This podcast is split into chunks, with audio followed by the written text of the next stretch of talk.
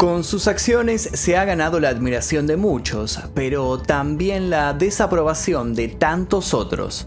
Para algunos es el estandarte de la lucha humanitaria mientras ha sido cuestionada severamente por asociaciones que no dudan en catalogarla de funcional a los totalitarismos.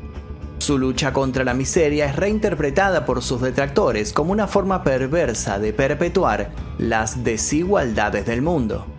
Pero, ¿cuál es la historia detrás de este polémico personaje? Indagaremos sobre sus inicios, sus titánicos proyectos, sus deslumbrantes visiones religiosas, su bizarro paso por el universo heroico de Marvel, el exorcismo que protagonizó en sus últimos días de vida y más. Por eso hoy, nuestro viaje va a terminar el 5 de septiembre de 1977 el día que murió la Madre Teresa de Calcuta. Un milagro es definido como un suceso extraordinario y maravilloso que no puede explicarse por las leyes regulares de la naturaleza y que se atribuye la intervención de Dios o de un ser sobrenatural. El brasileño Marcilio Andrino, ingeniero mecánico de profesión de 35 años, fue ingresado de urgencia al hospital en 2008 presentando grandes trastornos en la esfera neurológica. En diciembre del mismo año le diagnosticaron una infección en el cerebro e hidrocefalia.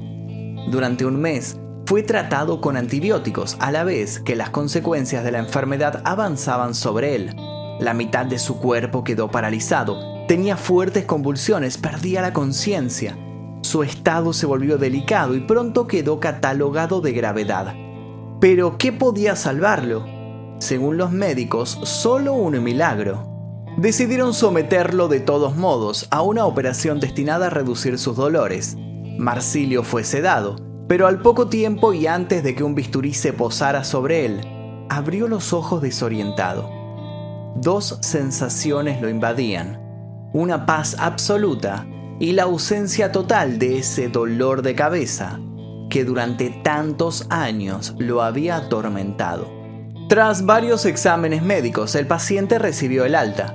De la grave patología que había padecido no había rastro. Pero ¿cómo podía estar ocurriendo aquello? La mujer de Marsilio, a diferencia de los doctores, no se mostró asombrada, sino que sonrió con orgullo. Ella tenía la respuesta. Durante todo el proceso, ella había encomendado la salud de su marido a una figura muy particular. Día y noche había rezado con asiduidad, entrega y constancia a una estampita que llevaba la imagen de la Madre Teresa de Calcuta, que para ese entonces llevaba más de una década muerta. El caso llamó la atención de todos y fue cubierto por los medios con gran entusiasmo. Sin embargo, no era la primera vez que algo así ocurría con la mítica monja. En 1998, una mujer india llamada Versa, de 34 años, a quien le habían encontrado un tumor ginecológico del tamaño de una pelota de fútbol, vio con angustia cómo su vida llegaba a su recta final, hasta que alguien le colocó sobre su vientre una medalla de la famosa religiosa. Entonces el tumor había desaparecido. La beatificación es la declaración oficial por parte del Papa de la ejemplaridad cristiana de la vida de una persona. Con dicho proceso se autoriza su culto a la Iglesia Católica en determinados actos o lugares. Para beatificar a alguien se necesitan al menos un milagro, el cual debe ser atribuido al individuo en cuestión. Luego de lo sucedido con Versa, la Madre Teresa fue beatificada. Más tarde, en 2016, fue canonizada. La canonización es la declaración oficial por parte del Papa de la santidad de un beato. En el caso de la canonización se necesitan dos milagros, uno en la etapa del proceso de beatificación y otro que haya tenido lugar luego de la beatificación. En lo que refiere a la Madre Teresa, ese segundo milagro fue el de Marsilio. En el momento en que se celebró la ceremonia en la que se le otorgaba el rol de santa, el Vaticano contaba con 1.800 informes de supuestos milagros ejercidos por la luminosa figura de la mujer. Muchos aplaudieron emocionados, alegando que el espíritu bondadoso de la Madre Teresa era tan fuerte e inquebrantable que la muerte no había podido detenerlo. Pero, ¿Fue todo tan así? Comencemos por el principio. Nacida el 26 de agosto de 1910 en Skopje, capital de Macedonia, Agnes Gonche Bonjaxiu era la hija menor de Nicola y Drana Bonjaxiu. Agnes tenía tan solo 8 años cuando su padre murió repentinamente en 1918. Muchos suponen que envenenado. Desde entonces la religión desempeñó un papel importante en la juventud de la joven, tanto en su experiencia en una parroquia local de Santa María como en su fascinación por los misioneros y su trabajo en Bengala. De hecho, a los 12 años decidió seguir una vida dedicada al catolicismo, y no hubo vuelta atrás. Si algo caracterizaba a Agnes era su perseverancia para cumplir sus objetivos. A los 18 años de edad, Agnes saludó a su familia por última vez. Ella ya no volvería a verlos, aunque ellos se cansarían de ver su cara en periódicos y noticieros. Pero no nos adelantemos tanto. En 1928, la chica se unió a la orden de monjas conocida como las Hermanas de Loreto antes de viajar a Irlanda para aprender inglés. Al año siguiente, Agnes viajó a la India, espacio donde tomó finalmente sus votos como monja el 24 de mayo de 1931. También adoptó un nuevo nombre, como a menudo lo hacían las entrantes a la orden religiosa para simbolizar su nueva vida. Agnes escogió el nombre de Teresa en homenaje a Santa Teresa de Ávila, una monja española del siglo XVI. La Madre Teresa enseñó en la escuela para niñas de Saint Mary, en Calcuta, durante 15 años, permaneciendo allí incluso después de tomar sus votos solemnes en mayo de 1937. De hecho, la nombraron directora de la escuela en 1944. En poco tiempo, la Madre Teresa había cumplido sus objetivos con creces. Tenía una vida dedicada a su entorno, a los jóvenes, y era querida y admirada por quienes la rodeaban, que veían en ella no solo a una mujer dedicada, sino que también a una consejera y una guía. Sin embargo, no se sentía tan completa. María Teresa no encontraba en lo que le sucedía un real crecimiento espiritual. Se sentía estancada y su constante sonrisa escondía un sórdido vacío existencial. Pero un día todo eso cambió. Ocurrió el 10 de septiembre de 1946 mientras viajaba en tren. En esa ocasión, Teresa afirmó haber experimentado un llamado del más allá intenso y poderoso. Un llamado que la proclamaba entregarse a los más pobres, una señal inequívoca para dejar su convento y establecer su propia comunidad religiosa. ¿Qué hizo ella al salir de este éxtasis? ¿Al bajarse del tren y tomar un poco de aire? ¿Creyó que todo se había tratado solamente de una alucinación? Claro que no. En 1948 y ante la vista azorada de todos sus compañeros, se despidió de su convento para recibir formación médica en el Hospital de la Sagrada Familia en Patna. Luego se calzó su icónico sari blanco con una franja azul y se mudó a los barrios más pobres de Calcuta. Ella sentía que tenía una misión. Inicialmente la lucha de Teresa se centró en abastecerse de comida y recibir suministros básicos para llevar a cabo su trabajo. Cada noche, mientras rogaba por la comida que necesitaba, una parte de Teresa la tentaba a regresar a la vida relativamente cómoda que había conocido en el convento, su propia congregación no dejaba pasar oportunidad para ofrecerle más y más beneficios si aceptaba restituirse en su cargo. Pero ella se mantuvo firme. Estaba sufriendo en su camino.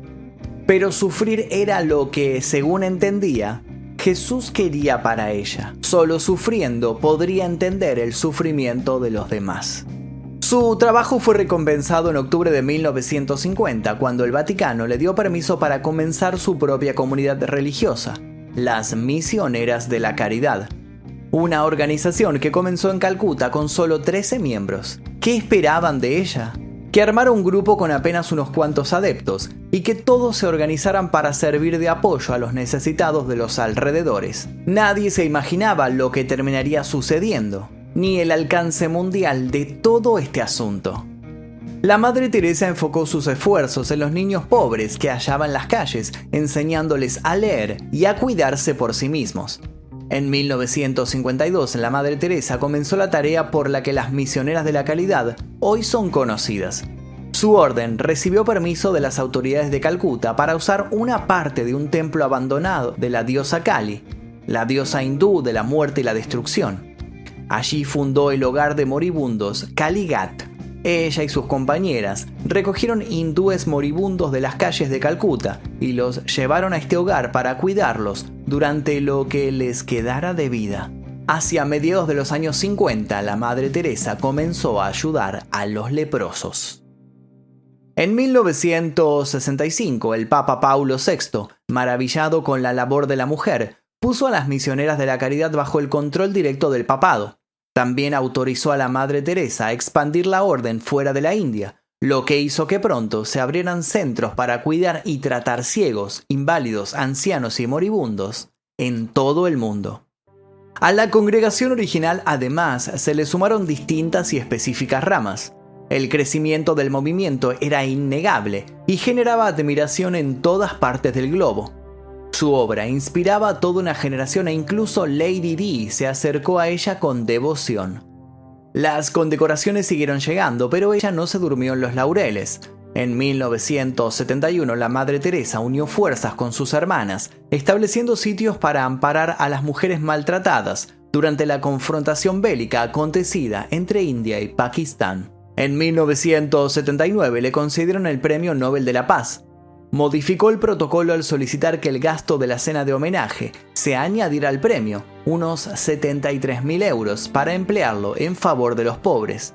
Para 1990, más de 3.000 monjas pertenecían a las misioneras de la caridad, ocupándose de centros en 25 países, número que no dejaría de crecer. Pero antes de continuar con esta meteórica carrera es necesario detenerse en otra cuestión. Como muchos otros creyentes dedicados al trabajo de cultivar la fe, Teresa pasó por momentos de duda y por póstumos instantes de revelación que incluyeron fervientes visiones. La Madre Teresa tuvo visiones de Jesús antes de fundar a las misioneras de la caridad, algo que no se supo sino hasta su muerte, cuando se encontraron cartas en las que se relataba esa experiencia y tantas otras similares. El periodo más profundo de esas experiencias transcurrió entre el 10 de septiembre de 1946 y el 3 de diciembre de 1947, cuando la Beata aún permanecía en las Hermanas de Loreto. La Madre Teresa escribió un día que durante la comunión le escuchó decir a Jesús, quiero religiosas indias, víctimas de mi amor, que sean como Marta y María, que estén tan unidas a mí como para irradiar mi amor a las almas. En otra de las visiones, Jesucristo le dijo a la Madre Teresa que en la nueva congregación debía haber hermanas obedientes cubiertas con la obediencia de la cruz. Luego de esta muy intensa época de visiones y locuciones del Señor, en 1949 la Madre Teresa comenzó a experimentar una terrible oscuridad y sequedad en su vida espiritual, una etapa que duraría 50 años, casi hasta el final de sus días, un tiempo que en la vida de fe puede llamarse la noche oscura. La noche oscura es un fenómeno de la vida espiritual en el que la persona es purificada antes de la unión íntima y transformante con Cristo. La unión de la Madre con Jesús fue descrita por ella como violenta, hondamente sentida y vivida. Luego, al empezar la obra con los pobres y la fundación de la congregación, vino esa nueva y prolongada oscuridad que ya no era preparatoria de otra etapa espiritual. Quienes la adoran alegan que Teresa aceptó su oscuridad interna para llevar a otros la luz. Tal magnetismo y fuerza tuvo su figura que para muchos fue incluso mucho más que una santa, tanto que en una época se convirtió en una Avenger. En el año 1984, las viñetas de Marvel fueron ocupadas por una mujer cuyo poder no era otro que el de la fe, la compasión y el amor absoluto. Sí, la Madre Teresa llegó a ser la heroína de un cómic. Así de popular era en esa época, sin embargo, para otros, pudo haber sido tranquilamente una villana. La Madre Teresa de Calcuta tiene para muchos un lado oscuro del que no responde el Vaticano. Diversas investigaciones revelan que la monja implantó en sus hogares una cultura del sufrimiento de tal manera que los moribundos solo recibían aspirinas o un ibuprofeno ante un doloroso cáncer terminal. Son estos detractores quienes describen a sus centros como casas de la muerte, donde se permitían prácticas como la reutilización de agujas hipodérmicas. Aseguran a su vez que Teresa de Calcuta tenía menos interés en ayudar a los pobres y enfermos que en dedicar sus esfuerzos a la expansión de sus creencias religiosas fundamentalistas. Sostienen por otro lado que la difunta monja es una figura que utilizó su imagen para lograr propósitos políticos, como su ferviente campaña en la que criticaba el aborto, los métodos anticonceptivos y el divorcio.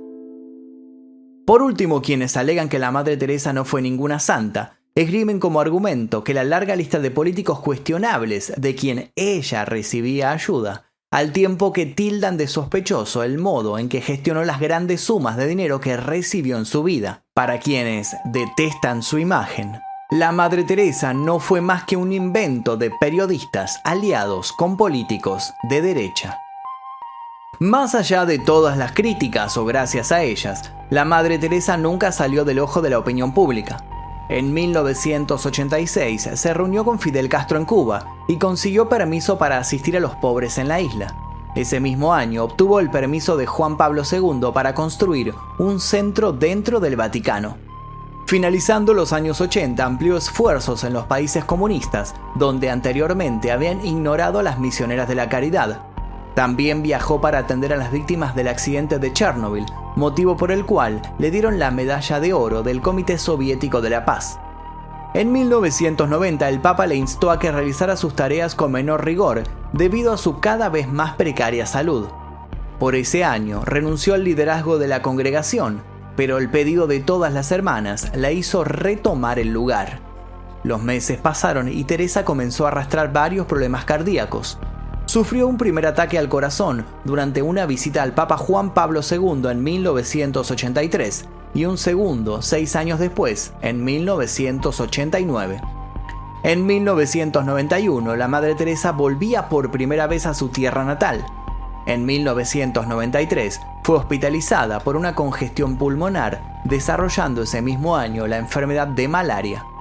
Más y más débil se acercaba a sus últimos años y fue entonces cuando sucedió uno de los hechos más controversiales y de los que menos se habla. Se supone que habría sido exorcizada. Durante una hospitalización que tuvo lugar en 1997, Teresa se sentía relativamente bien durante todo el día, pero al llegar la noche, comenzaba a mostrarse mal, irritada. Incluso se sacudía y gritaba de modo violento. Lo que estaba ocurriendo en aquellas cuatro paredes llegó a oídos del arzobispo de Calcuta, Henry de Sousa, que llegó a una terrible conclusión. El diablo debía estar perturbando el sueño de la monja. De Sousa no iba a permitir que eso pasara y no tardó en preparar todo para un ritual de purificación y junto con el sacerdote local realizó el famoso exorcismo, al que muchos se opusieron. Al correr la noticia, las críticas no se hicieron esperar y fueron tan fuertes que el sacerdote local acabó cambiando su discurso y dijo que simplemente oró por la Madre Teresa para ayudar a aliviar su insomnio y su paz interior. En cuanto a De Sousa, el arzobispo guardó silencio sobre el ritual hasta cuatro años después de la muerte de la Madre Teresa, y sus acciones dejaron a muchos católicos confundidos y enfadados. Para muchos biógrafos el episodio nunca sucedió. Otros, por las dudas, se persignan y siguen agradeciendo en silencio a De Sousa por los servicios prestados. La última crisis cardíaca de Teresa, la que acabó con su vida, coincidió con un apagón en la ciudad, por lo que la mujer debió ser internada en una clínica de lujo con generador propio. Cuando abrió los ojos y se vio rodeada por médicos, monitores y aparatos de última generación, protestó, o al menos eso dice la versión oficial. Sus palabras habrían sido, si mis pobres se mueren en la miseria, quiero morir como ellos. A los 87 años, Teresa murió y su último pedido, el de ser enterrada con un acto simple, tampoco se cumplió. Su funeral fue multitudinario y acudieron al mismo las más variadas figuras, tanto de la política, la religión y el espectáculo. El pueblo al que decía representar también estuvo ahí. Hubo llantos y homenajes muy emotivos. El féretro fue envuelto en una bandera india y colocado por una escolta militar en el mismo carruaje utilizado para el funeral de Mahatma Gandhi en 1948. Su cuerpo fue enterrado en la casa madre de las misioneras de la caridad. Su tumba se convirtió rápidamente en un lugar de peregrinación y oración para gente de fe y de extracción social diversa.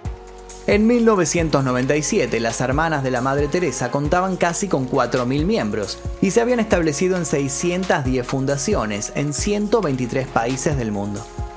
Luego de que fuera canonizada, muchos estudiosos se encargaron de presentar pruebas para demostrar que los supuestos milagros que hablaban de su poder desde el más allá en realidad tenían una explicación lógica y científica.